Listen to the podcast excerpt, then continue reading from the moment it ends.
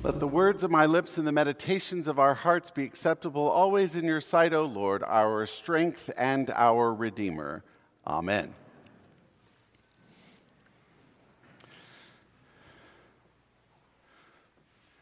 Well, since we live in Arizona, we don't have to worry about a time change. But I couldn't resist sharing this excerpt that I found online. There's all kinds of songs floating out there reminding people they have to turn their clocks and wake up earlier and all this stuff, but this one applies to us. Try to remember in March or November where whether we're the same time as LA or Denver. At least we don't have to change. No one here had to lose an hour of sleep because of the time change, and that is good. Okay, so Lent started 10 days ago, and we're now well into Lent, settling in for our journey together, a journey that offers us this chance to recognize our past and to know that with God's help, will have ample opportunities to live into a new and possibly more hopeful future. Last week in the sermon, we all learned about how Luke's gospel spoke to a first century audience using the language of the Roman oppressor that they understood in their day and that how Jesus, as a counterbalance to this, was absolutely unflinching in his resolve to see the kingdom of God proclaimed right here, right now. Today's series of readings take us on a little bit of a different path, a place that continues to call us into a journey with God, but in a slightly different way. Our Old Testament lesson, I love this lesson. Abram is dreaming and conversing with God, and in his dream, Abram recounts the past hurts of his life.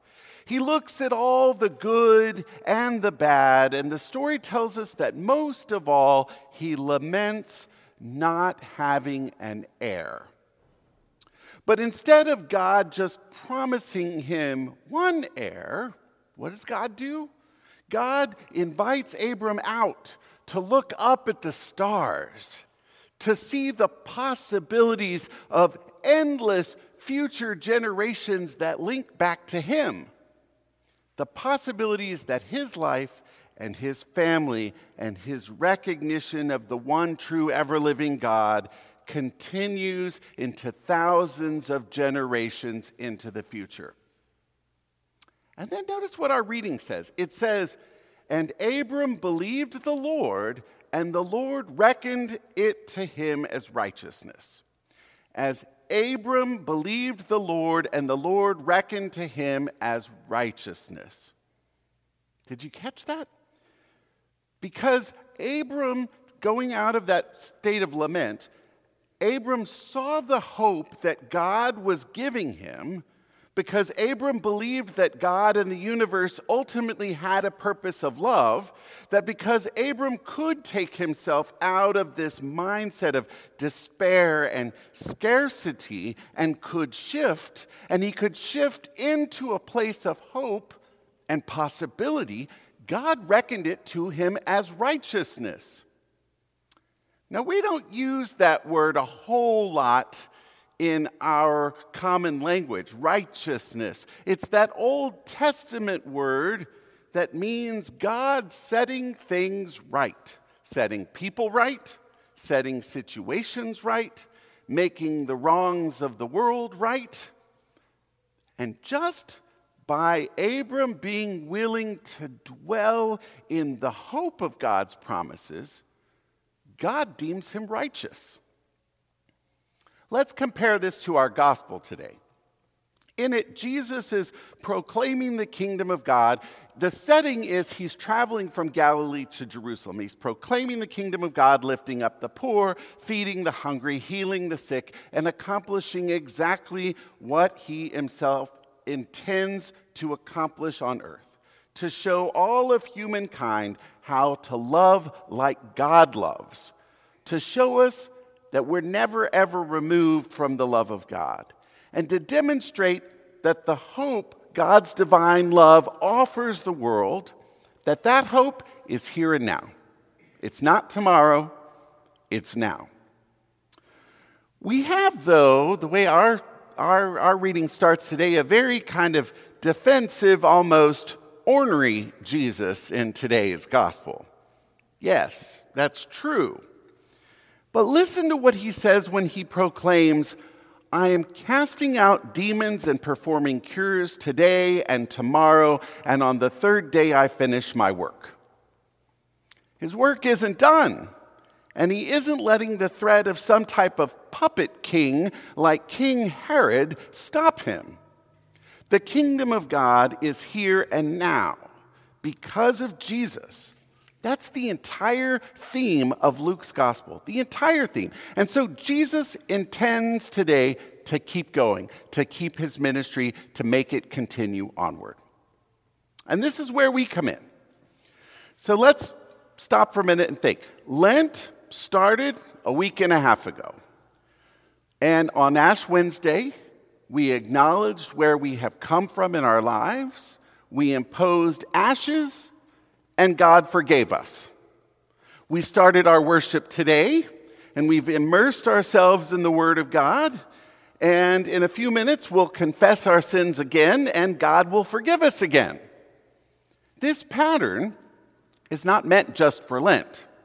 And it's, not, it's certainly not for Lent to be some type of doom and gloom, but rather it's an invitation into something greater, into something deeper, into something that's more hopeful for tomorrow, an opportunity to look up to the stars, to see a place in our present reality where we walk just a little bit closer alongside God and start learning about the things God is up to in the world. We go deeper, though. We're invited to go deeper during Lent. We go deeper with learning about what God is up to. And it happens when we see good things happening in the world. We, as a congregation, continue to take a deep dive in ministry by supporting our local elementary school partnerships at Garfield and Dunbar. And then we we learn about God restoring us when we host events like blood drives, which we had on Friday, and it was a tremendous success, or a fundraiser for Ukraine. We'll talk about that during the announcements, or responding to any other kind of crisis. We also discern further about the things of God too when we make a personal commitment to imitate the practices of Jesus through feeding others healing others, restoring others, visiting the sick, making things right in the world. All of those practices help us go deeper into our own journey with the living God. By doing all of this stuff, by doing all of these things, which are really good, we do get closer to God. But sometimes all that doing makes us tired. It certainly can. It made Jesus tired. It can make us so tired that our mind starts playing tricks on us. We start questioning whether or not God really loves us. It may make us feel depressed or feel discouraged or feel like somehow we are just not enough. Plenty of us are going through this right now. We've all navigated through tidal waves of change. I think it's this Sunday, two years ago, was the last Sunday we met in person and then went virtual. We've navigated through tidal waves of change, but with God's never ending help, we are okay. We've gone through tons of change, and we're still uncertain about all kinds of things in the future. Unless you happen to be clairvoyant, the majority of us have no idea what the future holds. And so today reminds us that even though we can do a great deal of reflection, reflection about our life, about ourselves, our community, even though we can do a lot of reflecting on the good, the bad, and the ugly, God promises to always be there. Always. To be there in the midst of all of it. God's ultimate goal, after all, is to love us to invite us into a place of hope, just like Abram, to invite us into a realm where we can look up and see the stars. We can see a greater possibility for ourselves in our walk with God in the next hour or in the next day, well into the future. The hope that God calls us into is one of blessing and restoration. And our invitation, therefore, is to cultivate that hope. There's no quick fix for the challenges of today. There is, however, an antidote to the doom and gloom in the news. There's a counterbalance to the devastation of war. There's a remedy for the post COVID fatigue and languishing of our age. And that remedy is God and God's promises to Abram and Jesus' promise to us. That promise that if we live in hope, if we immerse ourselves in the love of God and expect God to love us, that if we live into those promises of God, God will bless us. God will deem us righteous. And the kingdom of God will surround us with restoration and care and support and encouragement for us to face anything that confronts our future. God will equip us to continue to do the good work that we continue to do, but God will give us more.